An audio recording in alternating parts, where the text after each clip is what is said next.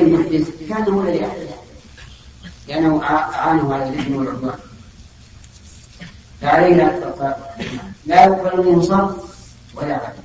صرف يعني صرف العذاب عنه بدون مقابل. ولا عدل أي بمقابل. يعني لو طلب أن يشفع له ويرفع عنه العذاب لا يقبل. لو طلب أن يسلم فداء لا يقبل. نسأل الله العافية وقال عليه الصلاة والسلام ذمة المسلمين واحدة. فمن أخبر مسلما فعليه لعنة الله والملائكة والناس أجمعين. ذمة يعني عهد. بمعنى أنه إذا عاهد أحد المسلمين رجلا من الكفار فهو ماض على الجميع. كما قال في الحديث الآخر ذمة المسلمين واحدة يسعى بها أدناهم فلا يحل لأحد أن يقضي بهذا المعاهد أو يقتله حتى لو كان كافر. ما دام دخل بأمان رجل من المسلمين فهو محفوظ محترم. فكيف إذا دخل بأمان ولاة الأمر؟ يكون محترما أو لا. نعم أشد وآخر ولهذا من الخبث والسفه والجهل الذين يعتدون على السواح في البلاد الأخرى يقتلونهم أو يعتدون عليهم. هذا إخفار للذمة وذمة المسلمين واحدة حتى لو رأيت مع مع مسلم كافرا فإنه محروس لكن إذا منع ولاة الأمور الذمم إلا من قبل الحكومة فماذا يكون؟ يكون هذا الذي أعطاه الجنة معتديا لا حرمة له وهذا أعني كون أعني مزوم ما يقرره ولي الأمر في عدم إعطاء الذمة لأحد هذا هو المتعين في وقت الحاضر. لماذا؟ لأن أي واحد يشوف كافر ملحد على الحدود يقول تعال أنا أعطيك الذمة والعهد ثم يدخل ويقول أحد يجي ما يصير انتبهوا لهذا. الآن من دخلوا بإذن ولي الأمر فلهم ذمة لا يجوز من دخل بذمة ولي غير ولي الأمر فإنه محروس إلا إذا علمنا أن نظام الدولة لا يسمح بإدخال الكافر وتأمينه إلا من قبل الدولة فهنا لو. لو أن أحدا أعطاهم ذمة فعطيته إياه إيش؟ لا ولا عبرة به. ولو انفتح الباب صار شر كثير الله أعلم. وفي المدينة في باب حرم المدينة حدثنا محمد بن بشار قال حدثنا عبد الرحمن قال حدثنا سفيان عن الأعمش عن إبراهيم السيد عن أبيه عن علي رضي الله عنه قال ما عندنا شيء إلا كتاب الله وهذه الصحيفة وهذه الصحيفة عن النبي صلى الله عليه وسلم المدينة حرم من عائد إلى كذا من أحدث فيها حدثا أو ما بين عن النبي صلى الله عليه وسلم قال ما بين عائد ما بين المدينة حرم ما بين عائد إلى كذا من أحدث فيها حدثا أو آوى محدثا فعليه لعنة الله والملائكة والناس أجمعين. لا يقبل منه صرف ولا عدل. وقال ذمة المسلمين واحدة فمن أخبر مسلما فعليه لعنة الله والملائكة والناس أجمعين. لا يقبل منه صرف ولا عدل. ومن تولى قوما بغير إذن واحد. بحث مهم في هذا. وقلنا إذا كان من أخبر مسلما بمن عاهده فكيف بمن أخبر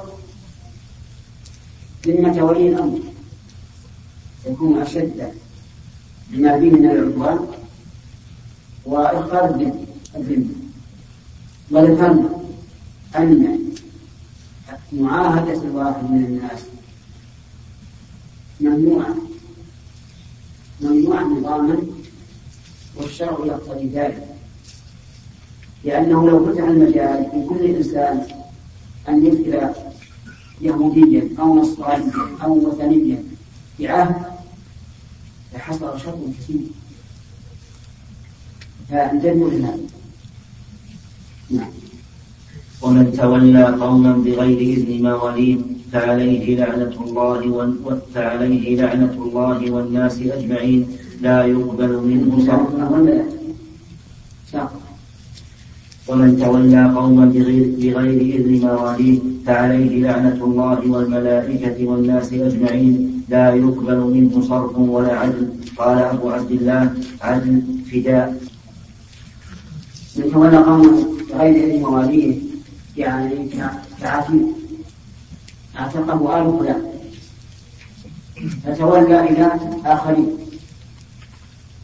بغير إذن مواليه فعليه هذا ومفهوم قوله بغير إذن مواليه أنه إذا كان بإذن مواليه فلا بأس. وفي هذا إشكال لأن الولاء لحمة كلفظ النسب. من تولى قوما بغير إذن مواليه يعني كعتيق أعتقه آل فلان فتولى إلى آخرين. بغير إذن مواليه فعليه هذا الوعيد ومفهوم قوله بغير إذن مواليه أنه إذا كان بإذن مواليه فلا بأس. وفي هذا إشكال. لأن الولاء لحمة كلحمة النسب. لا يوهب ولا يورث ولا يباع. فهذا فيه إشكال ولعل الشاهد إن شاء الله. قال الحافظ رحمه الله تعالى قوله ومن تولى قوما بغير إذن مواليه لم يجعل الإذن شرطا لجواز الادعاء وإنما هو لتأكيد التحريم لأنه إذا استأذنهم في ذلك منعوه وحالوا بينه وبين ذلك. قاله الخطابي وغيره ويحتمل أن يكون كنا بذلك عن بيعه فإذا وقع بيعه جاز له الانتماء إلى مولاه إلى مولاه الثاني وهو غير مولاه الأول. أو المراد موالاة الحلف فإذا أراد الانتقال عنه لا ينتقل إلا بإذن. وقال البيضاوي الظاهر أنه أراد به ولا الظاهر أنه أراد به ولا ألعب بعطفه على قوله من ادعى إلى غير أبيه والجمع بينهما بالوعيد فإن العتق من حيث أنه لحمة كلحمة النسب. فإذا نسب إلى غير من هو له كان كالدعي الذي تبرأ عن من هو منه وألحق نفسه بغير وألحق نفسه بغيره فيستحق به الدعاء فيستحق به الدعاء عليه بالطرد والإبعاد عن الرحمة. ثم أجاب عن الإذن بنحو ما تقدم وقال ليس هو للتقييد وإنما هو للتنبيه على ما هو المانع وهو إبطال الحق مواليد. فأورد الكلام على ما هو الغالب. وسيأتي البحث في ذلك في كتاب الفرائض إن شاء الله. أولا السياق المعنى ليس فيه ذكر من انتصر إلى غير ليس فيها لكن الحمل على ولاية العهد. هو أقرب شيء لأنه في سياق معاهد. فهو أقرب شيء ويكون أن إذا انتقل إلى ولاية المعاهدة مع قوم بغير إذن الأولين استحق هذا الواجب نعم. نعم. إذا ما أي. يعني مثلا فيما سبق يكون بين الإنسان وبين قبيلة من القبائل معاهد يدخل في عهد كما فعل خداع مع النبي صلى الله عليه وعلى آله وسلم في صلح الحديبيه فإذا دخل بعهدهم فإنه لا يحل أن ينتقل إلى ولاء آخرين إلا بإذن هؤلاء. وحينئذ يمشي نعم. بارك الله فيكم مرمنا في حديث بناء النبي صلى الله عليه وسلم لمسجده في المدينة. إيش؟ بناء المسجد في المدينة. نعم. هناك سؤال متعلق في بناء المساجد في بلاد الكفار. أن بعض الهيئات الحكومية والخاصة تتبرع للمسلمين بترميم المساجد أو حتى في بنائها إنشائها فهل يجوز للمسلمين أن يأخذوا هذه التبرعات بدون قيد أو شرط؟ إذا كانت يعني معطاة إليهم بدون قيد أو شرط. إذا كان إذا تبرع تبرع بها بدون قيد أو شرط. يعني معناها أنه صندوق. وضع للتبرع لبناء المساجد في بلاد الكفار آه، الصورة كما يلي يا شيخ؟ في مسجد الآن آه، المدرسين في جامعة آه، استحسنوا تصرفات المسلمين ورغبوا أن يساعدوا المسلمين في إعادة ترميم المسجد. نعم نعم. فهذه هي القضية. أنا لا أرى مانع أن يقوم كافر ببناء مسجد أو المساعدة فيه بشرط أن لا يكون بذلك إلا للمسلمين. بمعنى أنه يمن عليهم كلما صار شيء قال أنا فعلت أنا فعلت. لأن هذا عمل خير. ولكن هل لهذا الكافر أجر؟ أجر من أسلم أجر عليه يفيد لقول النبي صلى الله عليه وعلى آله وسلم أسلمت على ما أسلمت من الخير. وأما إذا مات على الكفر فإنه قد يثاب عليه في الدنيا بزيادة المال أو أو أو الأولاد أو ما أشبه ذلك. وقد لا وقد لا يثاب عليه. شيخ الله يحفظكم. يعني كيف نستأمن الكفار؟ كيف؟ نستأمن الكفار. نستأذن. لا نستأمنهم يا شيخ. نعم. على أمر من أمور ديننا. ولا يؤمن يا شيخ مكروم كانوا يعني؟ إي نعم. ثم انه المنافقين. مسجد الضرار يا شيخ حينما كانوا أرادوا أن يفتكون بالرسول صلى الله عليه وسلم. نعم. ثم يا شيخ يعني في جدة عندنا شيخ. أحد المساجد نص يعني نصارى بنوه. ف يعني رسموا صور يا شيخ. ثم أحدهم أسلم وكنا لا لا- يعني لا نعرف هذه الصور. فبين الحمد لله الصور. فيا شيخ يعني إذا قيل هذا الشيء مباح. ليس معناه أنه مباح على كل حال إذا اقترن به ما يأخذ المنع صار ممنوع أرأيت البيع والشراء مباح ولا حرام؟ مباح البيع والشراء مباح.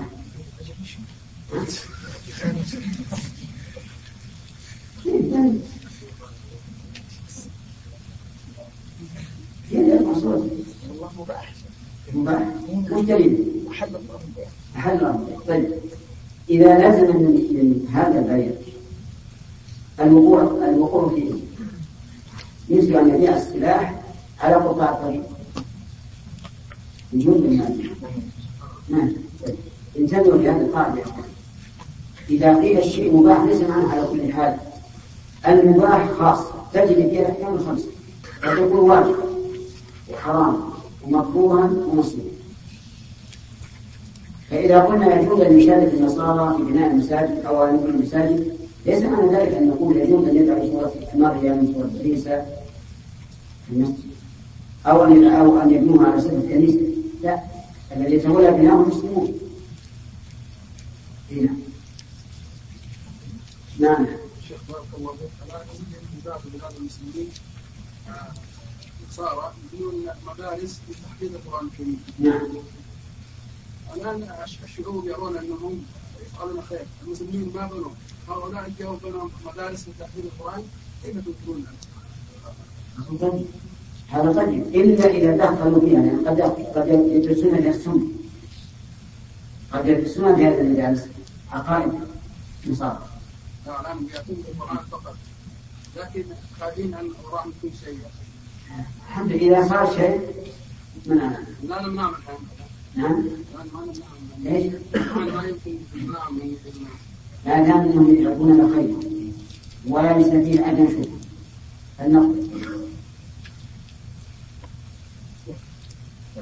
ثلاثة ذهب القبر أنت الأنوار إيه. نحن نقول أنه أعطاكم ذلك. بأس باب فضل المدينة وأنها تنفي الناس. حدثنا عبد الله بن يوسف قال أخبرنا مالك عن يحيى بن سعيد قال سمعت أبا الحباب سعيد بن يسار يقول سمعت أبا هريرة رضي الله عنه يقول قال رسول الله صلى الله عليه وسلم أمرت بقرية تأكل القرى يقولون يثرب وهي المدينة. تنفي الناس كما ينفي الكير خبث الحديد. أمرت بقرية يعني أن أسكنها قرية تأكل القرى. يعني أن أهلها يجاهدون في سبيل الله فيفتحون القرى. وتكون كأنها أكلت القرى. وهذا هو الواقع.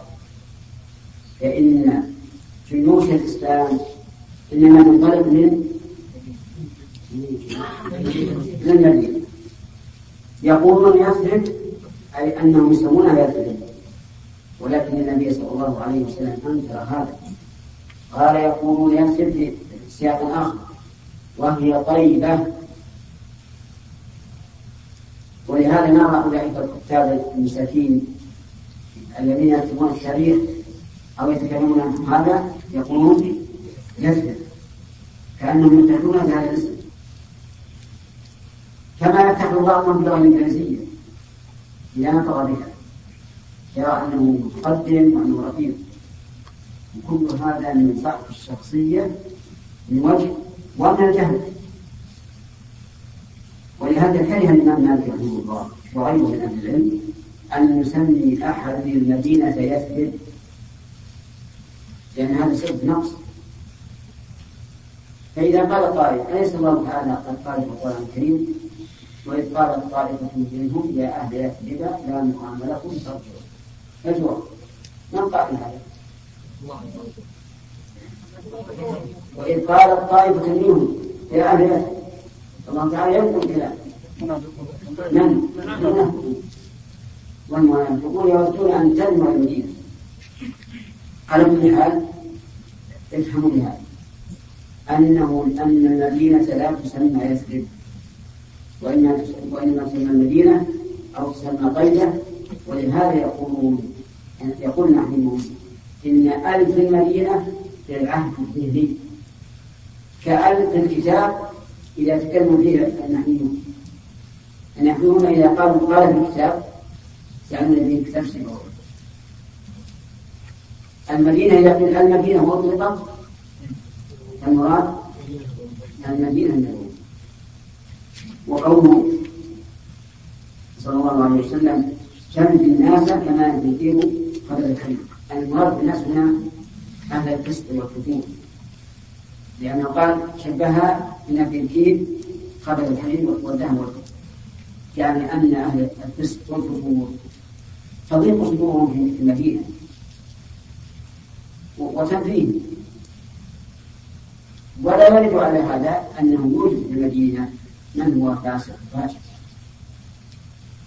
لأن لأن نقول هؤلاء إنما سكنوها باعتبار من من هو لهم ملجأ من أقارب ونحو وإلا لفروا منه ثم هي أيضا تنفي هذا حقيقة إذا جاء الدجال في آخر الدنيا. يأتي الدجال ولكن ما يستطيع أن يدخل المدينة. لأن عليه ملائكة يحفظون فترتجف المدينة بأهلها فيخرج منها كل ما سبحان الله. ما يستطيع البقاء يخرج منها. وحينئذ تكون نفذ الناس. خلق نعم. نعم يا سليم. يمكن هذا الحديث ان الفاسق يقدر المدينة على الفسوق لا نقول فاسق شوف حتى تكون من يستحق سكنها نعم. ارفع صوتك إذا لقينا واحد مثلا يكون يحفظ في المدينة أو بدعة نقول له أنا ينعنك ولا كيف؟ ولا آدم. ما مش يقول؟ إذا مثلا لقينا يعني صاحب بدعة في المدينة إيه نقول له أنا ينعنك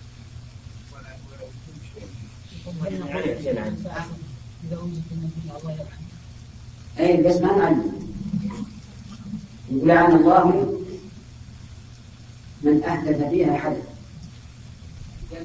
على سبيل العموم يعني لو قول لعنة الله تفسد الأنفياء نعم شيخ لو رأينا شخص فاسق يريد سكن المدينة فهل نمنعه من ذلك؟ لا. أنه لا يستحق يعني السكن لا ما لكن نقول لعل الله يهديه. نعم. باب المدينة قادة. حدثنا خالد بن مخلد قال حدثنا سليمان. قال حدثني عمرو بن يحيى. عن عباس بن سهل. عن عباس بن سهل بن سعد عن أبي حميد رضي الله عنه قال أقبلنا مع النبي صلى الله عليه وسلم من تبوك حتى أشرفنا على المدينة فقال هذه قابة. هذا من محبته واشتياقه اليه كأنها شيء ضائع. ألم به أول هذه طاقة كما لو ضاعت الإنسان بعيد ثم وجده فقال هذه بعيد. وحق لها أن تكون محبوبة لأنها مهاجر النبي صلى الله عليه وعلى آله وسلم ومبعثه يوم القيامة. حيث يبعث من هذا المكان. شيخ بارك الله فيكم. بعض الناس يقولون أن المدينة تضاعف فيها الحسنات دون السيئات نعم. ومكة تضاعف فيها الحسنات والسيئات يقولون أنه الرسول صلى الله عليه وسلم ينسبون الرسول صلى الله عليه وسلم أنه قال يعني اللهم أعط المدينة ضعف البركة التي في مكة. هذا الطعام. وقولهم هذا صحيح شيخ الحسنات والسيئات صحيح. أن السيئات والحسنات تضاعف في كل مكان فاضل لكنها السيئة لا تضاعف كمية.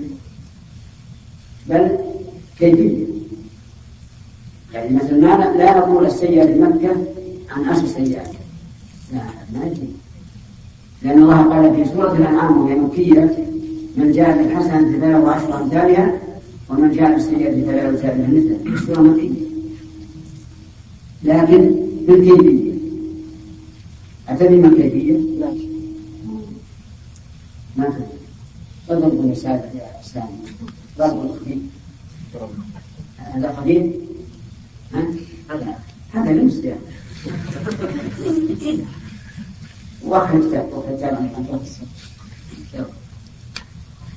هذا خفيف هذا الضرب إن ولا لا؟ طيب. نعم آدم.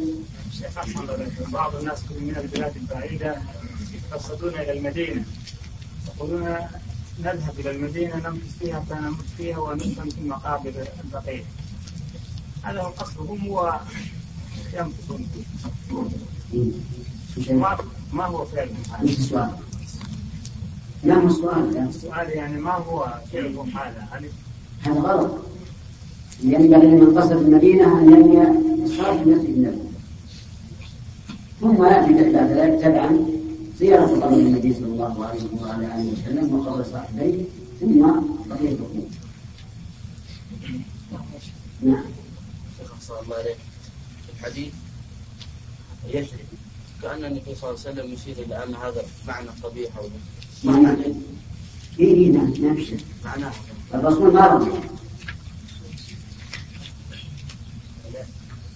أصل التثييب واليثرب كلها تدور حول اللوم والتوبيخ وما أشبه كما قال يوسف لإخوانه لا تثريب عليكم اليوم نعم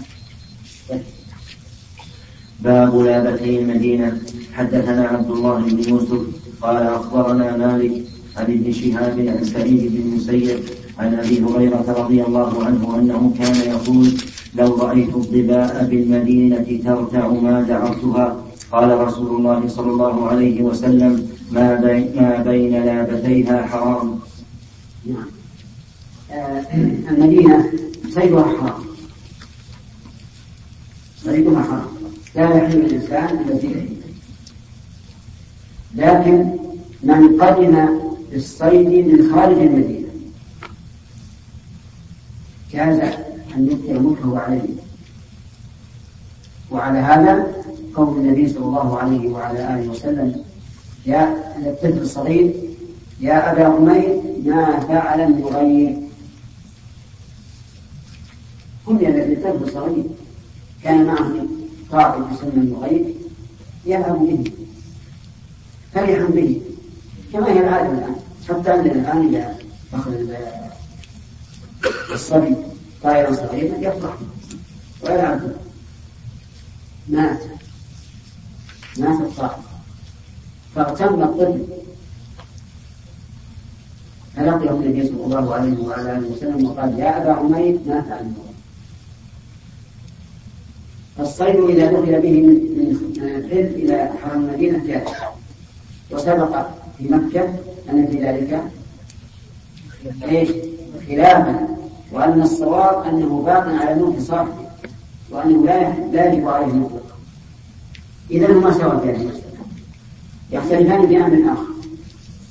الصيد في مكة فيه الجزاء وفي المدينة لا جزاء. وهذا فرق بين.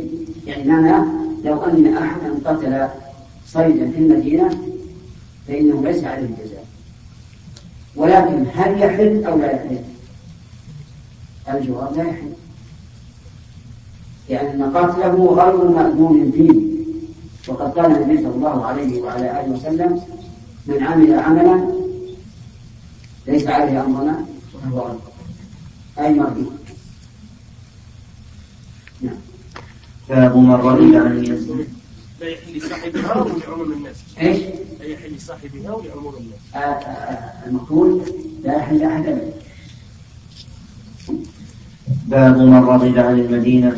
حدثنا أبو اليمان قال أخبرنا شعيب عن الزهري قال أخبرني سعيد بن المسيب أن أبا هريرة رضي الله عنه قال سمعت رسول الله صلى الله عليه وسلم يقول تتركون المدينة على خير ما كانت لا يغشاها إلا العواف يريد عوافي السباع والطير. وآخر من يحشر راعيان من مزينة يريدان المدينة ينعقان بغنمهما ينعقان بغنمهما فيجدانها وحشا حتى إذا بلغا ثنية الوداع خر على وجوههما.